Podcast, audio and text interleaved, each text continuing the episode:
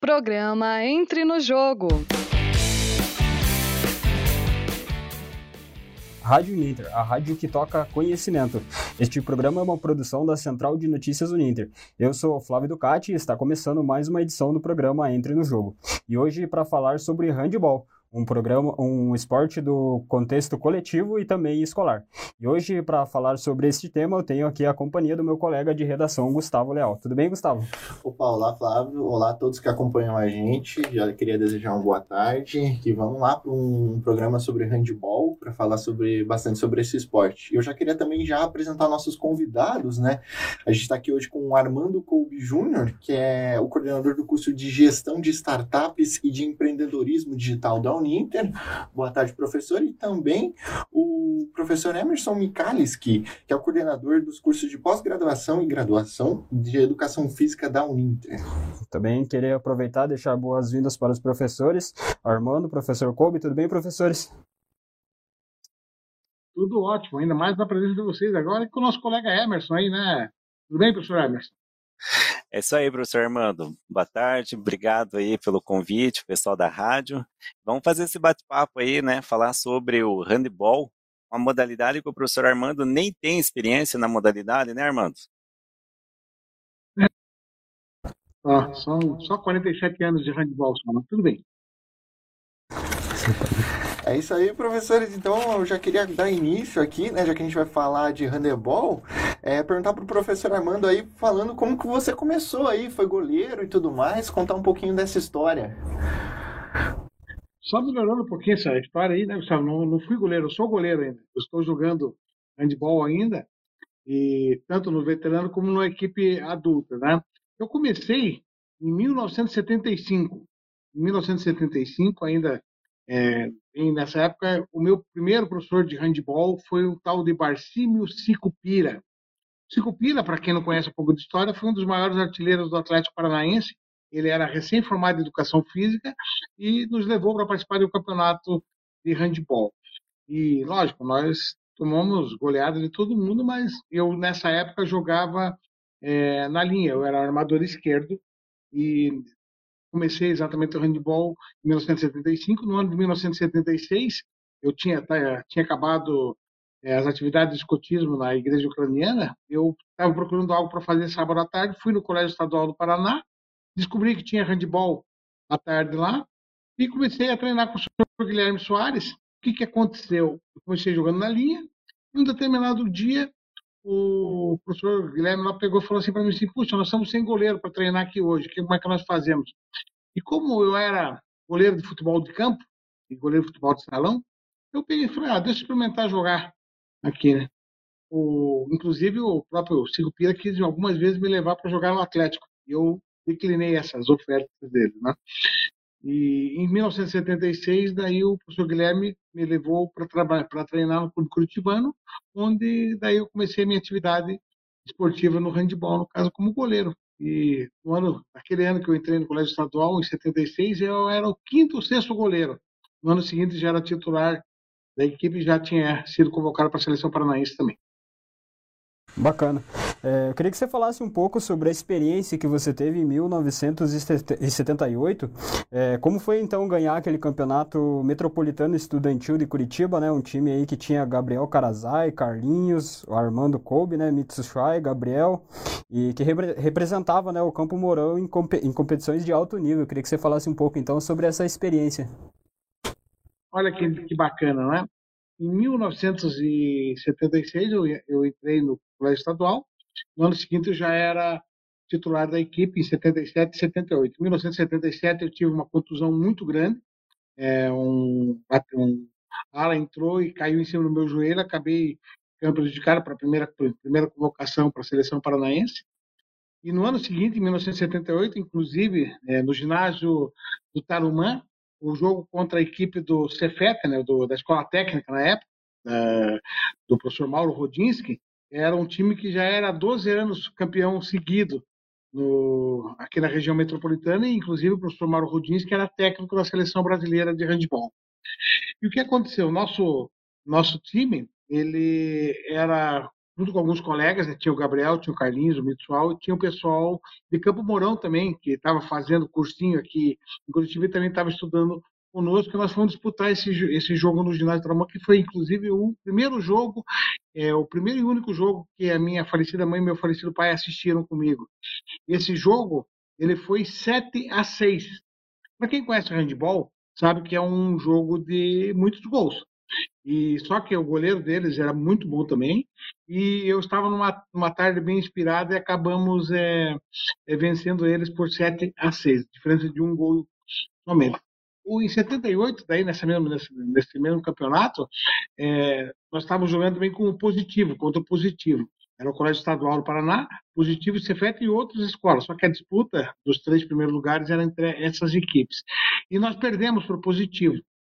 Só que daí, na Praça Oswaldo Cruz, que foi a final, daí eu reencontrei o professor Barcimo Sicupira nesse, nesse evento, é, o Cefet e o Positivo jogaram. E para uma felicidade nossa, bem interessante, é que o resultado que teve do jogo entre o Cefete e o Positivo fez com que, que o Cefete que acabou ganhando do Positivo fez com que nós fôssemos declarados campeões metropolitanos. É, era muito interessante porque, como essas equipes eram já tradicionais, né, tanto Positivo, que tinha grandes investimentos, quanto o Cefet, que já era tradicional campeã, eles ficaram olhando para aquela equipe que nós tínhamos ido assistir o jogo de calça jeans, camiseta e tudo mais. Não fomos para jogar.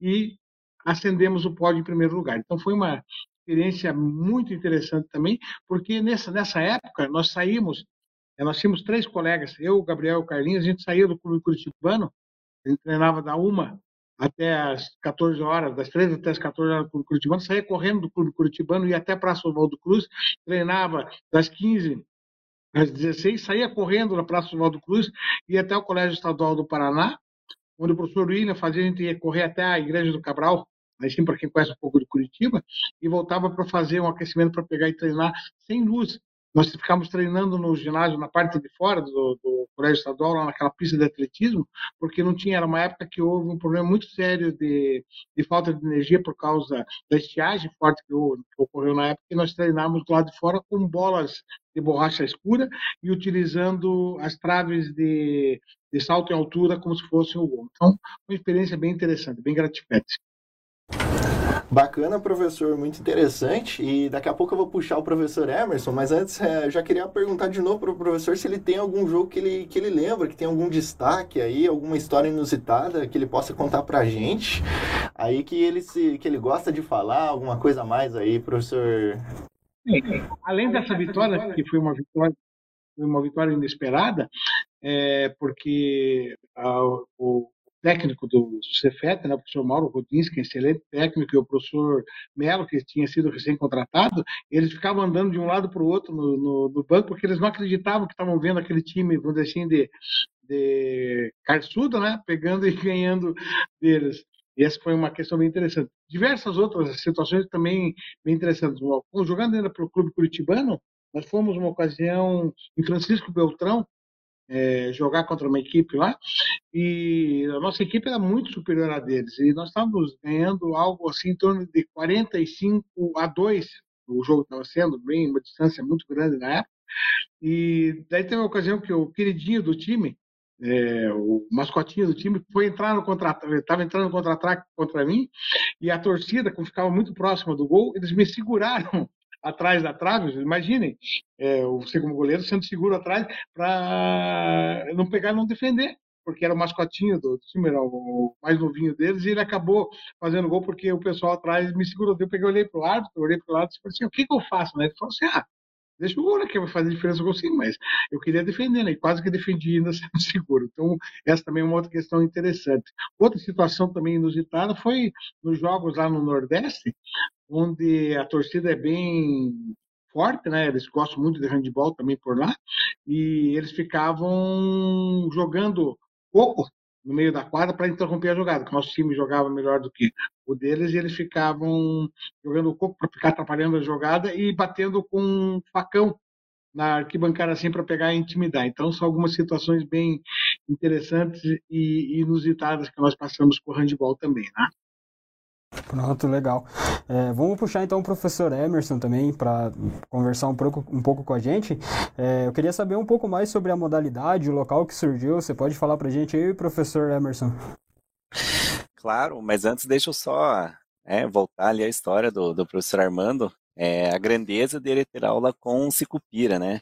Cicupira, claro que nós aqui de Curitiba, no Paraná, sabemos muito bem que foi é considerado o maior atleta do, do Clube Atlético Paranaense, então que privilégio do professor Armando ter aula com ele também, é, com essa grande pessoa que foi. Bem, falando então um pouco sobre a origem do handebol, e sempre que nós falamos da gênese, né, de como surgiu, como foi inventado uma modalidade esportiva, nós podemos nos remeter a algumas versões ou vestígios históricos né, de, de alguns jogos ou práticas corporais que eram realizadas já principalmente com alguns elementos esféricos. E, e, esses elementos, essas práticas, justamente lembram essas modalidades antes delas serem regulamentadas. E com o handebol não é diferente. Né? Existem alguns vestígios aí que contam um pouquinho de, de, desse esporte, desta prática, né? antes de ser um esporte com a sua regulamentação, já aí bem antes da sua regulamentação, que foi em 1919. Então, assim, é um esporte relativamente recente comparado às demais modalidades, né, consolidadas aqui no Brasil, mas mesmo assim, é, foi justamente nesse período aí que nós tivemos a, a normatização, podemos dizer assim, né, dessas modalidades esportivas. Então foi por um professor de educação física, né, alemão também, chamado Karl Scherles, né, na, na cidade de Berlim, na Alemanha. Então, nesse período, a, a maior parte das modalidades esportivas, nas quais nós conhecemos hoje, como o próprio futebol, o próprio voleibol, eles foram assim se consolidando na Europa e com o handebol não foi diferente. É, só que inicialmente, antes de ser esse handebol no qual nós conhecemos hoje, praticado principalmente em ginásio, ali no, no espaço fechado, os primeiros jogos eles foram realizados em campo de grama, no mesmo formato do futebol de campo, inclusive ali é, contando com 11 contra 11 jogadores. Né? Então, cada equipe tinha 11 jogadores. Dessa forma, teve o início da prática do handebol. Em 1928, então, foi criada a Federação Internacional de Handebol, na qual a, as regras elas foram aí sim é, unificadas, né, para que houvesse um padrão da, dessas regras. E a partir de, desta data, é, da oficialização, da uniformização das regras de, do, desse esporte, ocorreu que o Comitê é, Comitê Olímpico Internacional, né, no qual nós chamamos de COI, observou o potencial dessa modalidade para fazer parte dos Jogos Olímpicos. Então, em 1934, o handebol também ele faz parte do, dos Jogos Olímpicos. Perdão, em 1936. Então, em 1934, o COI observou esse potencial e aí sim, em 1936, que ele passa a fazer parte dos Jogos Olímpicos. A partir da década de 50, ocorre uma perda do handebol de campo, né, justamente por uma comparação com o futebol. Então houve assim um, um, interesse maior pelo futebol e não pelo pelo handebol, justamente porque é, a pouca velocidade, a falta de plasticidade dos movimentos fizeram com que o handebol ele perdesse um pouco de espaço e aí sim ele foi substituído pelo pelo salão, né, ou pela quadra na qual nós também podemos chamar. E aí ele volta em 1972 em Munique, né, ressurge é um programa olímpico já no formato no formato de salão na qual foi disputada essa modalidade masculina e aí já 7 contra 7, não mais 11 contra 11 como era lá no início. Justamente nessas quadras das mesmas dimensões que ele é praticado hoje, né, 40 de comprimento por 20 de largura, e desde então, 1976, ele voltou a ser um esporte olímpico e desde então ele não deixou mais de fazer parte das Olimpíadas aí. Esse é um pouco aí da história dessa modalidade. Poxa, professor, muito interessante. Eu mesmo confesso que não sabia muito sobre o handebol. E outra, já vou puxar aqui já então para você responder é, se o handebol tem alguma tradição aí no Brasil e como que ele chegou no Brasil, né? Para a gente ter esse esporte aqui e ter grandes ídolos aí como o próprio professor Armando. É, exatamente, até eu conversei né, com o professor Armando um pouco sobre isso, né, que o handebol ele sempre foi visto como um esporte escolar, um esporte educacional, e tanto que, certeza, quem tem um pouco mais de idade, uma das principais práticas que, que realizou enquanto prática corporal da educação física foi o handebol. É, ele teve uma história, né, por, chegou ao Brasil ali no, no início do século XX, trazido justamente pelos imigrantes alemães, em função tanto da Primeira quanto da Segunda Guerra Mundial. Então, é, essa prática veio por, por, por, meio dos alemães. E a primeira federação que nós tivemos o handebol aqui no Brasil foi a Federação Paulista, né? E foi fundada em 1940. E aí, em 1979, então a gente pode observar que é uma data para um esporte tão praticado, né? É, recente, em 1979, que nós tivemos aí sim a, a primeira, é, digamos, institui a, a Confederação Brasileira de Handebol sendo instituída no nosso país. Então, é um esporte, se a gente levar em consideração pela prática, relativamente recente, ali para o final dos anos 70, início dos anos 80, que nós tivemos a primeira Federação Brasileira de Handebol sendo instituída no nosso país. Bacana. É, eu queria que você falasse um pouco então sobre as regras, né? Quais são os principais fundamentos do handebol? Então, é, os fundamentos, né, nós podemos pensar ali, os fundamentos ofensivos e defensivos. Né? Então, são as duas práticas ali que nós temos quando nós pensamos ali em habilidades é, técnicas nas quais são essenciais para o desenvolvimento da prática.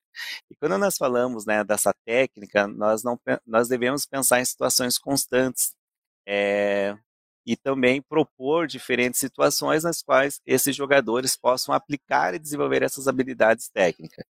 Então, pegando né, um, rapidamente ali algumas desses fundamentos técnicos, vamos pensar assim inicialmente pelos fundamentos ofensivos, nós temos o primeiro deles que é essencial é a própria empunhadura, né, que consiste, consiste a técnica que permite a correta adaptação da bola na mão. Então, a empunhadura é essencial aí para que o atleta possa ter esse fundamento, para que ele possa realizar o jogo. E aí outros, né, o passe, recepção, né, que, que, também é mais que fundamental e necessário durante a prática, são esses gestos que estabelecem a ligação entre os jogadores durante a partida.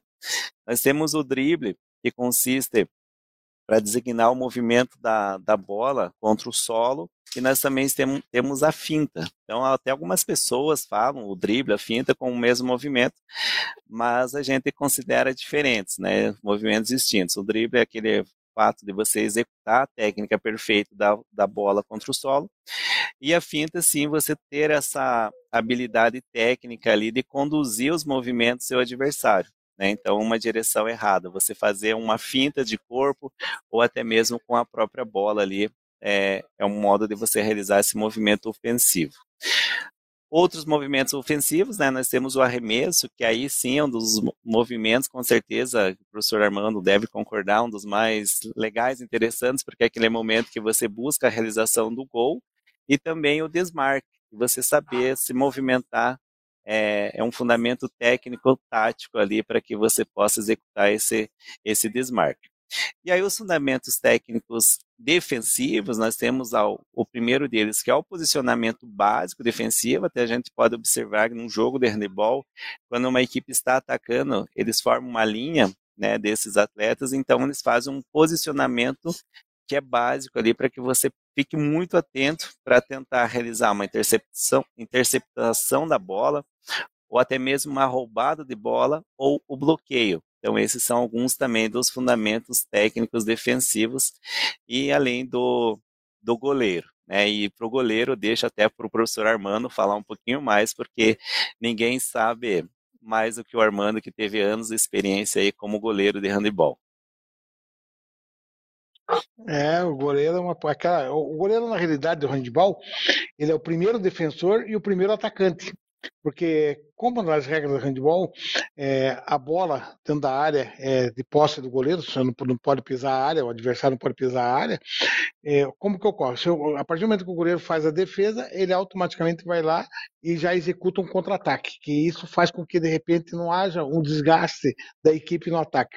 Com a velocidade da bola chegando, já você executa o gol e volta-se para a defesa, porque é, um dos princípios do handball que nós temos é que normalmente quando você está na defesa, você está em maior desgaste. Então, essa é uma questão. No ataque, você vai mais para descansar, você se posiciona melhor e vai para a questão de, de descansar melhor no ataque. Até como o falou, o professor Emerson falou a respeito é, da empunhadura, realmente a empunhadura é fundamental no handball. Por quê para o atacante? Porque muitas vezes não precisa nem de força. Simplesmente a velocidade da bola arremessada é muito mais importante do que a própria força empregada nela. Ou, em alguns momentos, o próprio Gabriel era um especialista nisso, Gabriel Carazai, ele tinha uma situação que as pessoas chegavam a segurar o braço dele e somente com a munhequinha aqui, ó, ele conseguia fazer um arremesso que era praticamente indefensável. Né? Então essas são algumas questões bem interessantes a respeito dos goleiros também. Né? Tem até algumas questões mais aí que já vamos responder para vocês. Vamos, não vamos dar um spoiler aqui, vamos deixar sair a pergunta dos nossos colaboradores aí. Bacana. É, então eu queria que você explicasse pra gente, acho que como você já falou no começo, né, já jogou futsal, eu queria, queria entender um pouco se tem alguma diferença entre o goleiro de futsal e o goleiro de handebol. E também já emendando uma outra pergunta, eu queria saber também do professor se você chegou a atuar em, outro, em outra equipe de handebol, fora a que, a que você atuou no início lá, né? Ah, sim, diversas equipes. Então vamos falar a diferença primeiro do, do futebol, do futebol de salão e do handball, né? Até, como falei para vocês, no começo eu tinha sido pleiteado para jogar no Atlético, inclusive, como goleiro de futebol de campo, porque eu me posicionava muito bem e tinha um bom deslocamento. A partir do momento que comecei a jogar handball, o posicionamento é outro. O posicionamento do goleiro é mais em pé. No futebol de salão, é, muitos goleiros estão começando, de futebol de salão, estão começando a usar é, táticas e dos goleiros de, de handball também, porque o próprio hand, o salão agora, ele começou a ser jogado em quadra 40 por 20 também, alguns tempos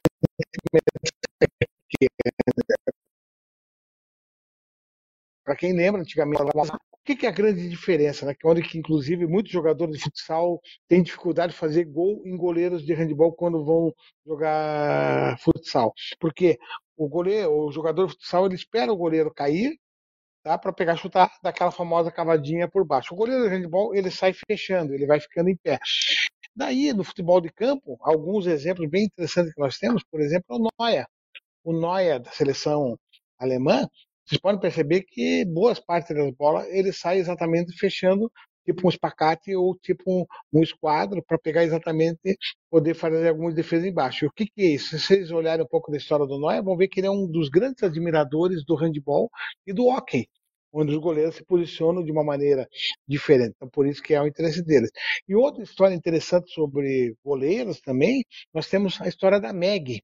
A Meg foi uma das goleiras da seleção de handball do Brasil durante muito e depois ela pegou aos 40 anos, ela foi fazer parte da seleção é, feminina de futebol de campo. E até ficou uma das melhores classificações que ela teve, sem apoio nenhum que o futebol tinha. Ficaram em quarto lugar no campeonato é, olímpico, se não me engano, ou mundial, não, não lembro, mas a MEG também. Então, são algumas histórias. E esses são os diferenciais dos goleiros de handball e de futsal, né? E eu joguei em outras equipes, joguei em muitas outras equipes.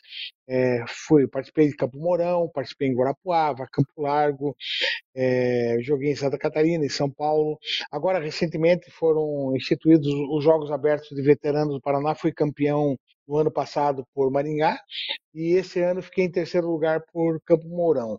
É, ultimamente estou jogando é, tanto a equipe adulta quanto no dos veteranos para uma equipe em onde nós estamos criando uma associação agora que é a equipe chamada Marra, que é o masculino apaixonados pelo handball.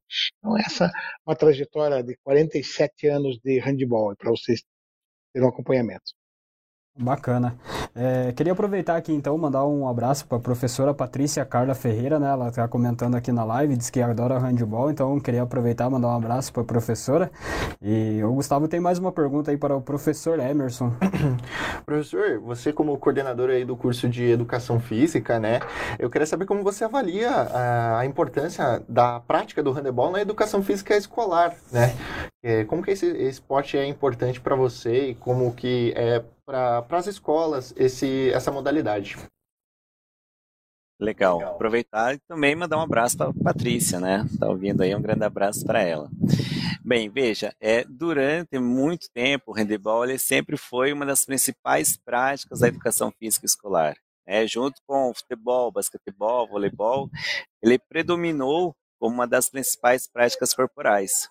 E, entretanto, com a reformulação do currículo nacional, especialmente da BNCC, é, outras modalidades, ou melhor, outras práticas corporais, elas foram ganhando espaço nas aulas de educação física. E dentro do currículo nós temos as unidades temáticas e o esporte é uma delas. Só que quando a gente pensa em esportes, nós temos uma infinidade de modalidades esportivas. Então, o handebol ele, é, ele faz parte de uma classificação desses esportes, classificado como esporte de invasão ou territorial. Então, conforme né, a orientação da BNCC, ela é uma prática que deve ser desenvolvida assim a partir do terceiro ano do ensino fundamental 1.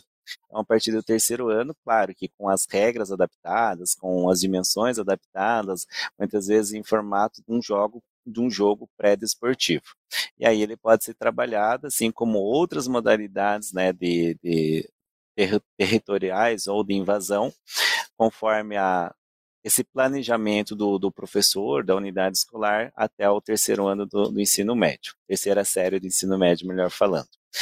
Então, é, entre seus benefícios, nós podemos citar, por exemplo, é, o desenvolvimento criativo do aluno, assim como outras modalidades esportivas, para que esse aluno que pratica o handebol ele possa estimular esse desenvolvimento criativo durante as jogadas, e isso é muito comum a gente observar isso durante a prática do esporte o respeito às regras, né? cada modalidade ele tem suas regras muito bem definidas e o atleta ou o participante ou o praticante ele deve respeitar essas regras, além das diferenças individuais do desempenho corporal de cada um de seus colegas. É, isso é essencial, por exemplo, de ser trabalhado na educação física e consequentemente com a prática do handebol e além de estimular é, contribuir o seu desenvolvimento humano é, de forma integral. Quando nós falamos de desenvolvimento humano de forma integral, não apenas o desenvolvimento físico, mas o intelectual, as relações sociais que nós acabamos adquirindo com os nossos colegas e também com o adversário. É, quando nós falamos de esporte e do handebol, nós não devemos pensar somente no respeito aos nossos atletas, esse é aquele esporte coletivo, mas principalmente ao seu adversário.